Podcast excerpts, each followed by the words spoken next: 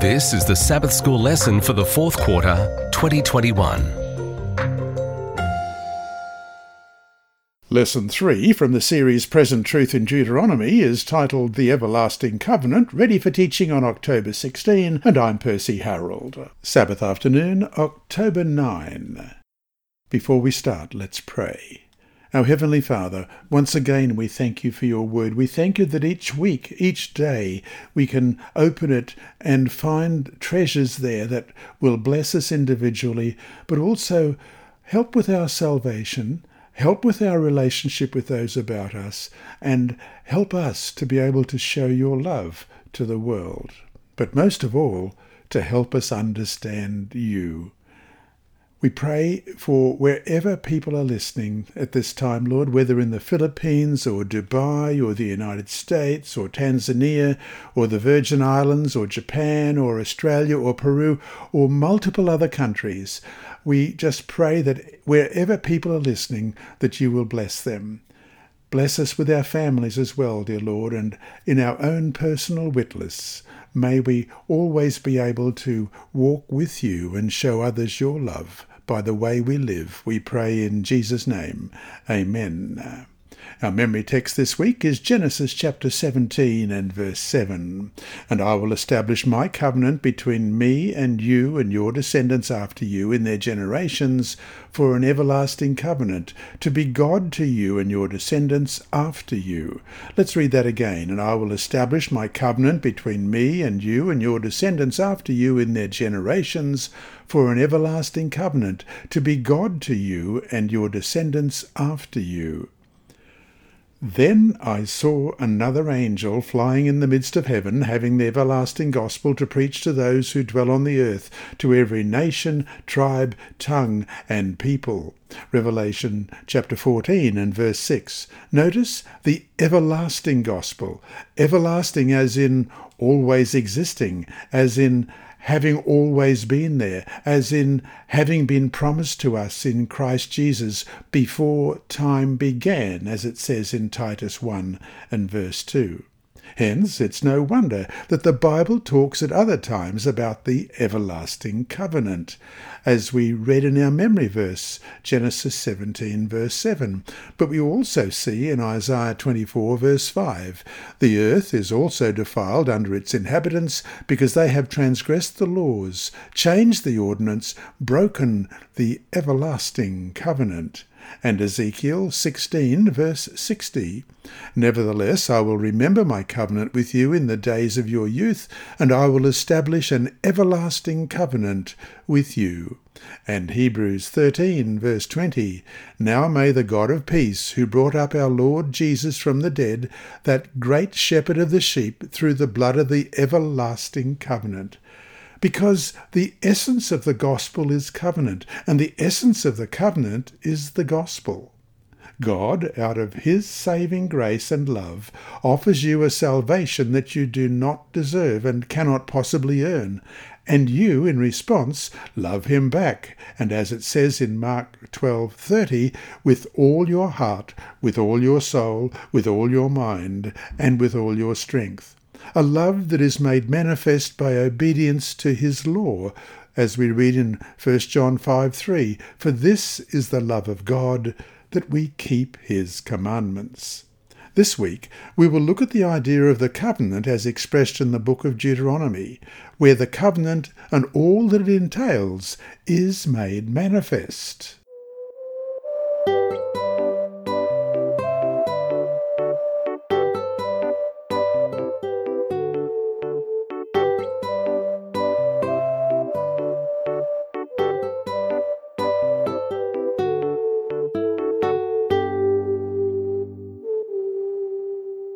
Sunday, October 10. The Covenant and the Gospel. All through the Bible, the covenant and the gospel appear together. Though the idea of covenant existed before the nation of Israel, for example, the Noahic covenant, and though that covenant promise was made before the nation of Israel existed, it was expressed prominently through God's interaction with his people, starting with their fathers, the patriarchs And even from the start, the central truth of the covenant was the gospel salvation by faith alone. Read Genesis 12, 1 to 3, Genesis 15, 5 to 18, and Romans 4, 1 to 5. What was the covenant promise made to Abram, later Abraham, and how is the gospel revealed in that covenant promise? Genesis 12, beginning at verse 1. Now the Lord had said to Abram, Get out of your country, from your family, and from your father's house, to a land that I will show you. I will make you a great nation, I will bless you and make your name great, and you shall be a blessing. I will bless those who bless you, and I will curse him who curses you. And in you all the families of the earth shall be blessed. And Genesis 15, beginning at verse 5. Then he brought him outside and said, Look now toward heaven, and count the stars, if you are able to number them. And he said to him, So shall your descendants be. And he believed in the Lord, and he accounted it to him for righteousness. Then he said to him, I am the Lord who brought you out of Ur of the Chaldeans to give you this land to inherit it. And he said, Lord God, how shall I know that I will inherit it? So he said to him, Bring me a three year old heifer, a three year old female goat, a three year old ram, a turtle dove, and a pigeon. Then he brought all those to him and cut them in two down the middle, and placed each piece opposite the other. But he did not cut the birds in two. And when the vultures came down on the carcasses, Abram drove them away. Now, when the sun was going down, a deep sleep fell upon Abram, and behold, horror and great darkness fell upon him. Then he said to Abram, Know certainly that your descendants will be strangers in a land that is not theirs, and will serve them, and they will afflict them four hundred years. And also the nation whom they serve I will judge. Afterward they shall come out with great possessions. Now as for you, you shall go to your fathers in peace. You shall be buried at a good old age. But in the fourth generation they shall return here, for the iniquity of the Amorites is not yet complete. And it came to pass, when the sun went down and it was dark, that behold, there appeared a smoking oven and a burning torch that passed between those pieces. On the same day the Lord made a covenant with Abram, saying, To your descendants I will give this land, from the river of Egypt to the great river, the river Euphrates, and Romans 4, beginning at verse 5. What then shall we say that Abraham our father has found according to the flesh? For if Abraham was justified by works, he has something to boast about, but not before God. For what does the Scripture say? Abraham believed God, and it was accounted to him for righteousness. Now to him who works, the wages are not counted as grace, but as debt. But to him who does not work, but believes on him who justifies the ungodly, his faith is accounted for righteousness. Abraham believed God, believed in God's promises to him, and thus he was justified before God. This declaration, however, was not cheap grace. Abraham sought to uphold his end of the covenant by obedience, such as seen in Genesis 22 at Mount Moriah. All this even though his faith is accounted for righteousness, as we've just read in Romans 4 5. That's why, centuries later, Paul would use Abraham as the exemplar of what it means to live by the covenant promises God had made with his people. This theme echoes throughout the Bible. Paul brought it up another time in Galatians 3 6, where he again quotes Genesis 15, verse 6, about Abraham's faith being accounted to him for righteousness. And he refers back to the promise first made to Abram about all nations being blessed in his seed, as we read in Galatians 3 8 and 9. And the scripture, foreseeing that God would justify the Gentiles by faith, preached the gospel to Abraham beforehand, saying, In you all the nations shall be blessed. So then, those who are of faith are blessed with believing Abraham. The covenant promises are made to all, Jew and Gentile, who are of faith, it said in Galatians 3 7, and thus who are justified by faith without the deeds of the law, however much they are obligated, because of the covenant, to obey the law. Even when Jeremiah talks about the new covenant, he does so in the context of the law in Jeremiah 31:33. But this is the covenant that I will make with the house of Israel after those days, says the Lord. I will put my law in their minds and write it on their hearts, and I will be their God, and they shall be my people reflecting the language that goes back to the book of Leviticus, chapter 26, verse 12. I will walk among you and be your God, and you shall be my people. So to finish today, how does the covenantal idea of the law and the gospel together fit so perfectly with the three angels' messages of Revelation 14, God's final warning message to the world?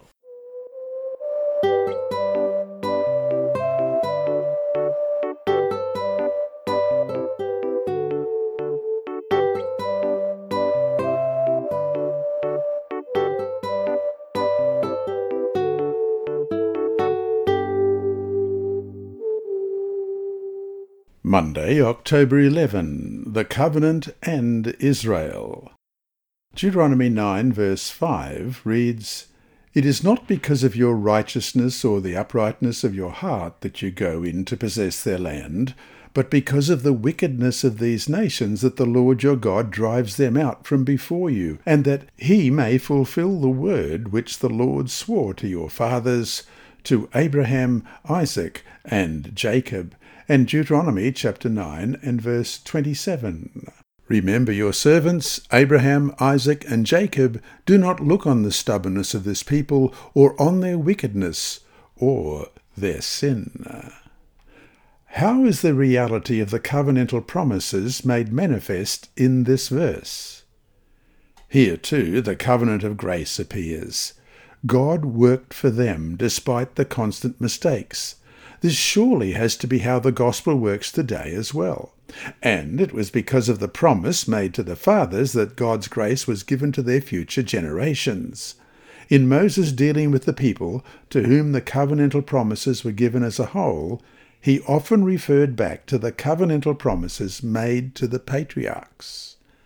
Read Exodus 2, verse 24, Exodus 6 8, and Leviticus 26, verse 42 what is being said here that helps show how the covenantal promises work. Exodus 2 and verse 24.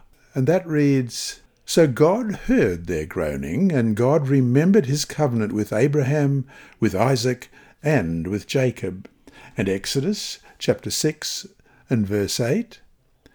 And I will bring you into the land which I swore to give to Abraham, Isaac, and Jacob and I will give it to you as a heritage. I am the Lord. In Leviticus 26, verse 42, Then I will remember my covenant with Jacob, and my covenant with Isaac, and my covenant with Abraham I will remember. I will remember the land. The exodus from Egypt the great symbol of God's saving grace, also was based on the covenant the Lord had made to their fathers. That is, even before the beneficiaries of the covenant were born, the promises were made in their behalf. Thus, through no merit of their own, to say the least, they received the promised deliverance, which God did for them through the miracles and events of the Exodus. Of course, things don't end there. They went from Egypt to where? Yes, Sinai, where the covenant with them was officially established, as we read in Exodus chapter 20. And God spoke all these words, saying, I am the Lord your God who brought you out of the land of Egypt, out of the house of bondage. You shall have no other gods before me. You shall not make for yourself a carved image, any likeness of anything that is in heaven above, or that is in the earth beneath, or that is in the water under the earth. You shall not bow down to them, nor serve them. For I, the Lord your God, am a jealous God, visiting the iniquity of the fathers upon the children to the third and fourth generations of those who hate me, but showing mercy to thousands, to those who love me and keep my commandments. You shall not take the name of the Lord your God in vain, for the Lord will not hold him guiltless who takes his name in vain. Remember the Sabbath day, to keep it holy. Six days you shall labour and do all your work, but the seventh day is the Sabbath of the Lord your God. In it you shall do no work, you, nor your son, nor your daughter, nor your male servant, nor your female servant, nor your cattle, nor your stranger who is within your gates. For in six days the Lord made the heavens and the earth, the sea, and all that is in them, and rested the seventh day. Therefore the Lord blessed the Sabbath day and hallowed it. Honour your father and your mother, that your days may be long upon the land which the Lord your God is giving you. You shall not murder. You shall not commit adultery. You shall not steal. You shall not bear false witness against your neighbour. You shall not covet your neighbour's house. You shall not covet your neighbour's wife, nor his male servant, nor his female servant, nor his ox, nor his donkey, nor anything that is your neighbour's. Now all the people witnessed the thunderings, the lightning flashes, the sound of the trumpet, and the mountain smoking. And when they saw it, they trembled and stood afar off. Then they said to Moses, You speak with us, and we will hear. But let not God speak with us, lest we die. And Moses said to the people, Do not fear. For God has come to test you, and that his fear may be before you, so that you may not sin. So the people stood afar off, but Moses drew near the thick darkness where God was. Then the Lord said to Moses, Thus you shall say to the children of Israel, You have seen that I have talked with you from heaven. You shall not make anything to be with me, gods of silver or gods of gold, you shall not make for yourselves.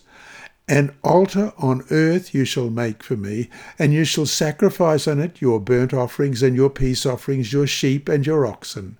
In every place where I record my name I will come to you, and I will bless you. And if you make me an altar of stone, you shall not build it of hewn stone, for if you use your tool on it, you have profaned it. Nor shall you go up by steps to my altar, that your nakedness may not be exposed on it.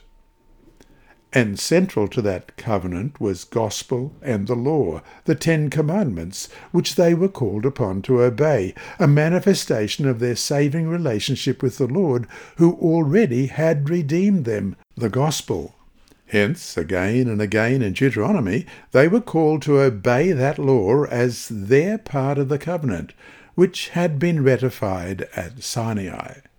So to finish today, what role should the law of God play in our lives today, we who have been saved by grace? And why is the law so crucial to our experience with God?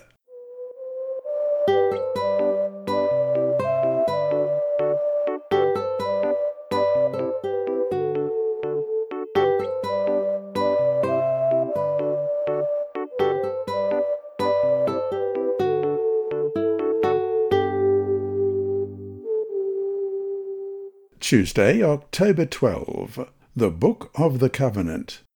Though the idea of covenant, berit in Hebrew, to describe God's relationship with his people is found all through the Bible, this word appears so often in Deuteronomy that Deuteronomy has been called the Book of the Covenant. Look at Deuteronomy chapter 5, verses 1 to 21. What is happening here that helps to show how central the idea of covenant, or berit, is to the book of Deuteronomy? Deuteronomy chapter 5, beginning at verse 1. And Moses called all Israel, and said to them, Hear, O Israel, the statutes and judgments which I speak in your hearing today, that you may learn them and be careful to observe them. The Lord our God made a covenant with us in Horeb. The Lord did not make this covenant with our fathers, but with us, those who are here today, all of us who are alive. And the Lord talked with you face to face on the mountain from the midst of the fire. I stood between the Lord and you at that time, to declare to you the word of the Lord, for you were afraid because of the fire, and did not go up the mountain, he said. I am the Lord your God, who brought you out of the land of Egypt, out of the house of bondage. You shall have no other gods before me. You shall not make for yourself a carved image, any likeness of anything that is in heaven above, or that is in the earth beneath, or that is in the water under the earth. You shall not bow to them nor serve them. For I, the Lord your God, am a jealous God, visiting the iniquity of the fathers upon the children to the third and fourth generations of those who hate me, but showing mercy to thousands, to those who love me and keep my commandments.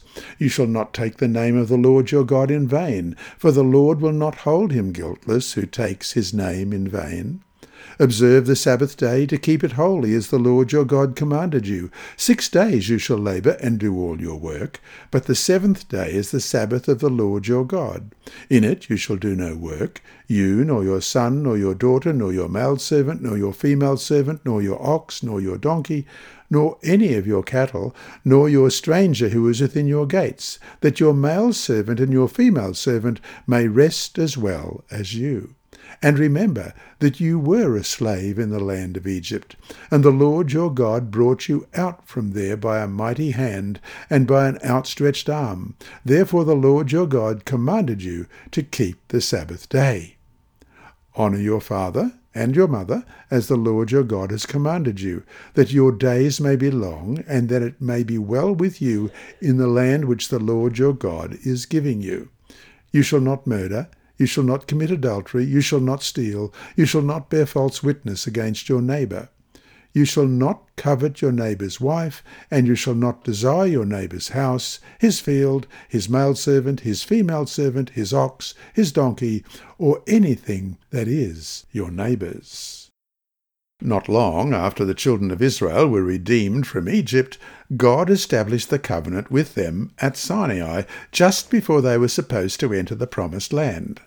Then, after a forty year detour, just before they were again to enter the Promised Land, which was a central part of the covenantal promise, as we see in Exodus 12:25 and Genesis 12 verse 6, through the mouth of Moses, the Lord again gives them the Ten Commandments, a way to re-emphasize just how important it was for them to renew their covenant obligations as well. Genesis 12 verse 7 reads, Then the Lord appeared to Abram and said, To your descendants I will give this land.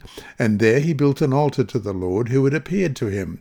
And Exodus 12:25, It will come to pass pass when you come to the land which the Lord will give you, just as he promised, that you shall keep his service. Yes, the Lord was going to fulfill his covenantal promises to them. Now, though, they are obligated to uphold their end of the deal. So he declared to you his covenant, which he commanded you to perform, the Ten Commandments, and he wrote them on two tablets of stone. Deuteronomy 4:13. He did it at Sinai, and now he was doing it again in Moab, just before they were to take the land promised to them through the promise made to the fathers centuries earlier a manifestation of the everlasting covenant that preceded even the existence of the world. As we read in Desire of Ages, page 834, before the foundations of the earth were laid, the Father and the Son had united in a covenant to redeem man if he should be overcome by Satan. They had clasped their hands in a solemn pledge that Christ should become the surety for the human race. Read Deuteronomy 5, verse 3 again. How do we make sense of this verse? Deuteronomy 5, verse 3 The Lord did not make this covenant with our fathers, but with us, those who are here today, all of us who are alive. What was Moses saying to them? Most likely Moses was emphasizing the fact that their fathers were now gone and the wonderful covenantal promises made to the fathers were now being made to them. This could have been Moses' way of letting them know that they should not mess up as the previous generation had done. The promises and obligations are now theirs.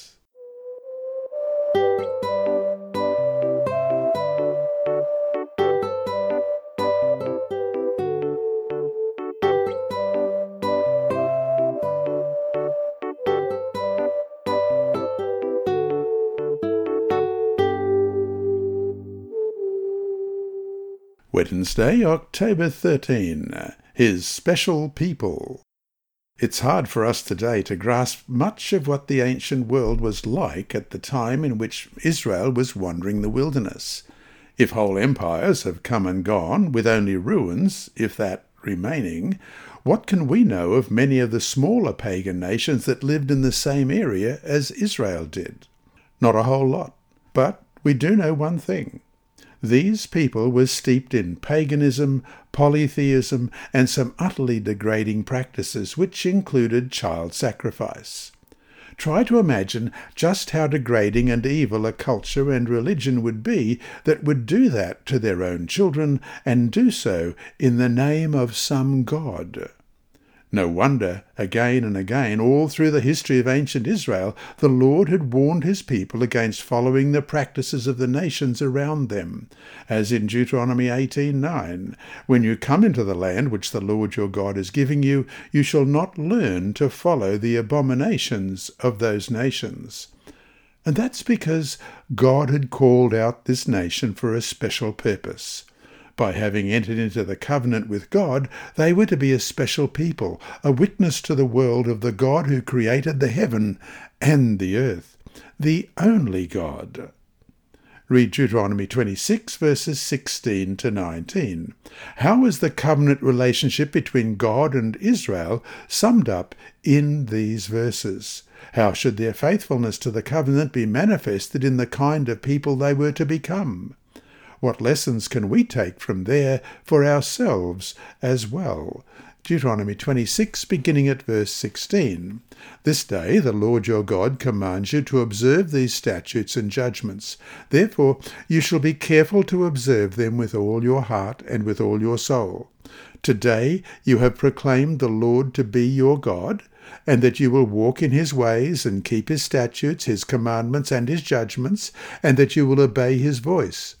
Also today, the Lord has proclaimed you to be his special people, just as he promised you, that you should keep all his commandments, and that he will set you high above all nations which he has made, in praise, in name, and in honour, and that you may be a holy people to the Lord your God, just as he has spoken. How fascinating that Moses begins these four verses with the words, this day, as in right now again. God commands you to do these things. Moses repeats the idea in verse 17. He had been commanding them all along to do these things. It's as if Moses is telling them they need to commit at this very moment again to be the faithful, holy, and special people, which is truly the central reason for their existence as the covenant nation. They were the only nation who knew the true God and knew the truth about this God and how he wanted them to live. In a real sense, they not only had present truth, but they also were in their own way to embody that truth until Jesus, the truth himself, as we read in John 14, verse 6, was to come. And John 14, verse 6 reads, Jesus said to him, I am the way, the truth, and the life.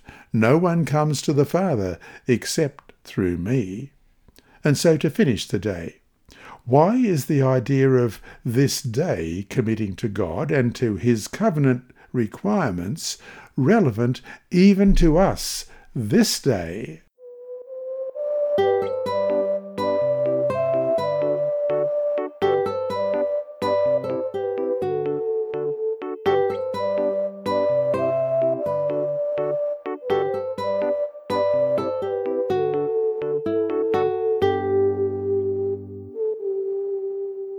Thursday, October 14, Other Images. Biblical scholarship has long recognized the similarities between Israel's covenant with God and other covenantal agreements between kingdoms. This parallel shouldn't be surprising. The Lord was simply working with his people in terms that they could understand. At the same time, the idea of a covenant, a legal agreement between two parties with rules and stipulations and regulations, can seem so cold and so formal. Though that element must indeed exist, God is the lawgiver, it's not broad enough to encompass the depth and breadth and the kind of relationship God wanted with his people. Hence, other images are used in Deuteronomy to help portray the same idea as the covenant between God and Israel, but just to give it added dimensions. Read Deuteronomy 8 verse 5, 14 verse 1, and 32 verse 6, and 18 to 20. What kind of imagery is used here, and how could this help reveal the relationship God wanted with his people? Deuteronomy 8 verse 5. You shall know in your heart that as a man chastens his son, so the Lord your God chastens you and Deuteronomy 14, verse 1 You are the children of the Lord your God. You shall not cut yourself, nor shave the front of your head for the dead. Deuteronomy 32 and verse 6 Do you thus deal with the Lord, O foolish and unwise people? Is he not your father who brought you? Has he not made you and established you? and Deuteronomy 32, verses 18 to 20. Of the rock who begot you, you are unmindful, and have forgotten the God who fathered you. And when the Lord saw it, he spurned them because of the provocation of his sons and his daughters. And he said, I will hide my face from them. I will see what their end will be, for they are a perverse generation, children in whom is no faith. And then read Deuteronomy 4, verse 20, Deuteronomy 32, verse 9. What imagery is used here, and how too does this help reveal the kind of relationship God wanted with his people?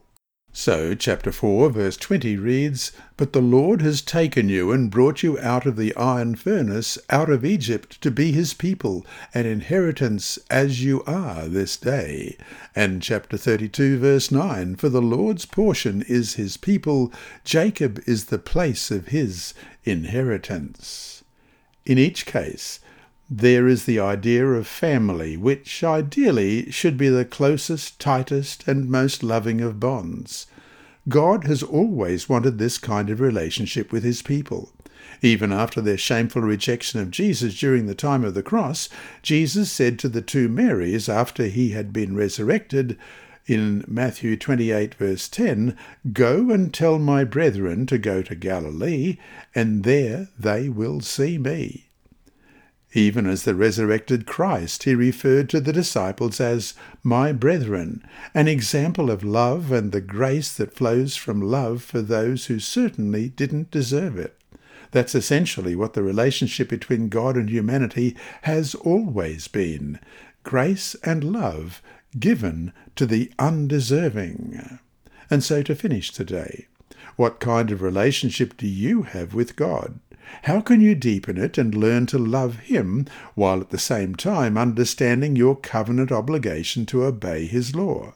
Why are these two ideas not contradictory but complementary?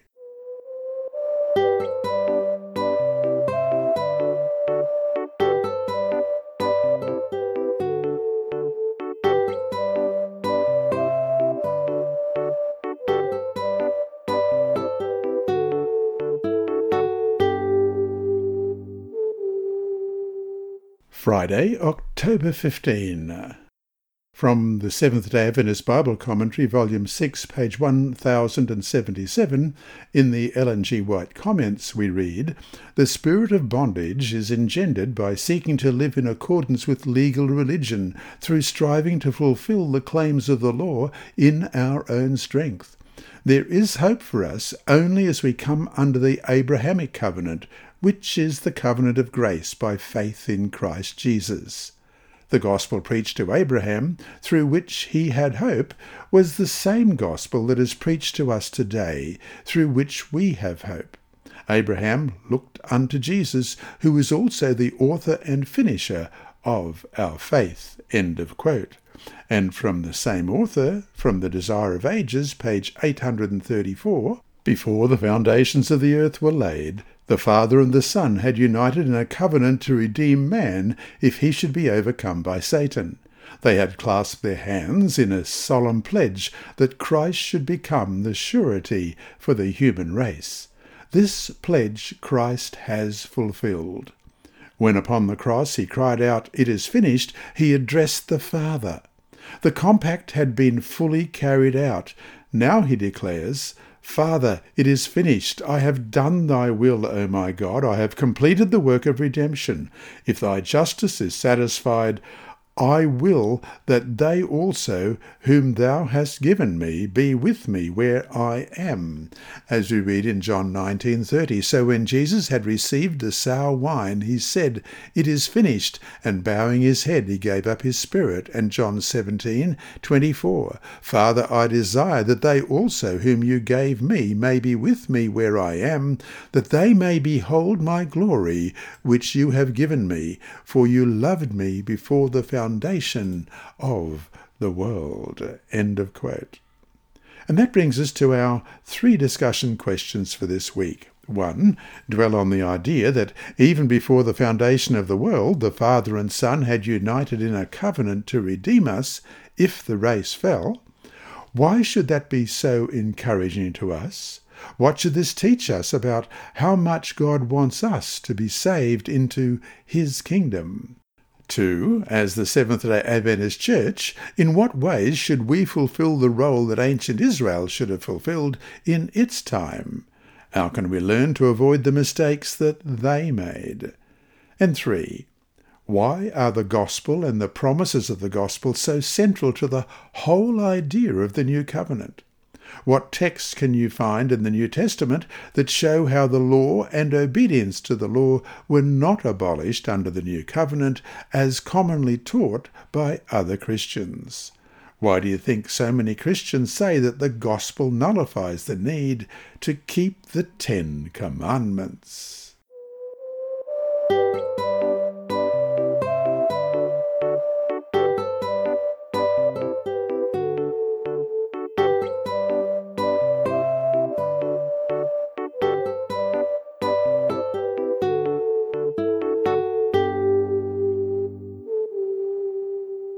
Inside Story. Our mission story this week is titled Good After Beirut Blast, and it's by Kathy Lichtenwalter. I barely noticed the first thud and shudder. We'd had breezes all afternoon that rattled our front door, but the second unfamiliar thud shudder was unmistakable. In a politically fragile world, I knew the possibilities well. Fireworks, a machine gun, a car bomb, a fighter jet flying over. While nothing had ever involved me personally, I had learned that every sound has a meaning, sometimes tragic. I thought nothing of stepping out onto the front porch to investigate. From my hilly outpost above the campus of the Seventh day Adventist Church's Middle East University, I looked across the sprawling city of Beirut below, past the port and toward the Mediterranean Sea. I noticed the clouds, a mushroom it seemed, dispersing in high speed flourishes across the sky overhead. Not normal, not good. I stepped further out onto the porch just as a massive explosion enveloped me. A wall of wind with dust and debris lifted me forcefully and threw me back into the house. I grabbed the door but couldn't get a grip to close it. The force seemed to blow straight through the walls. The window curtains twisted crazily around me. I could hardly stand. I wanted to look out the window, but I didn't know if more was coming. I wanted to be safe, but where was safety? So I paced the hallway, my hands shaking. I started breathing again. Everything was eerily silent, normal. Minutes later, Osman called. I'd given him an online violin lesson just before the explosion. Now he was calling back, his eyes wild, his face sweaty, his phone jerking around to show me the destruction of his family's tiny apartment. It is all broken, he said. All broken, miss. That wasn't new to him. His family had been bombed out of Syria six years earlier. For him, the August 2020 warehouse explosion that killed at least 200 wasn't his broken apartment. It was the familiar cycle of loss. It's a cycle I can't break. I can't numb the pain, reclaim the losses, rebuild a country. Nobody can. But we are not helpless. We are not victims. We stand in the presence of God, interceding for what is beyond our power to change, and giving Him permission to defy the evil that is flexing and fuming. Good can come out of this.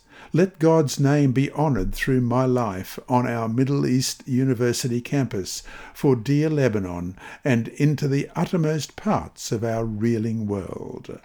Kathy Lichtenwalter works for the Tent Making Initiative at the Middle East and North Africa Union. This mission story illustrates mission objective number two of the Seventh day Adventist Church's I Will Go strategic plan to strengthen and diversify Adventist outreach in large cities across the 1040 window among unreached and underreached people groups and to non Christian religions. Learn more at iwillgo2020.org and there's a lovely photo of the smiling Kathy Lichtenwalter just to our left here. This lesson was read by Dr. Percy Harrold for Christian Services for the Blind. It's supported by the Sabbath School Department and Hope Channel Australia and is rebroadcast by Christian Record Services and through podcasts at It Is Written in the United States, Hope Channel Germany, and through Apple iTunes and SoundCloud. Remember, God is always faithful.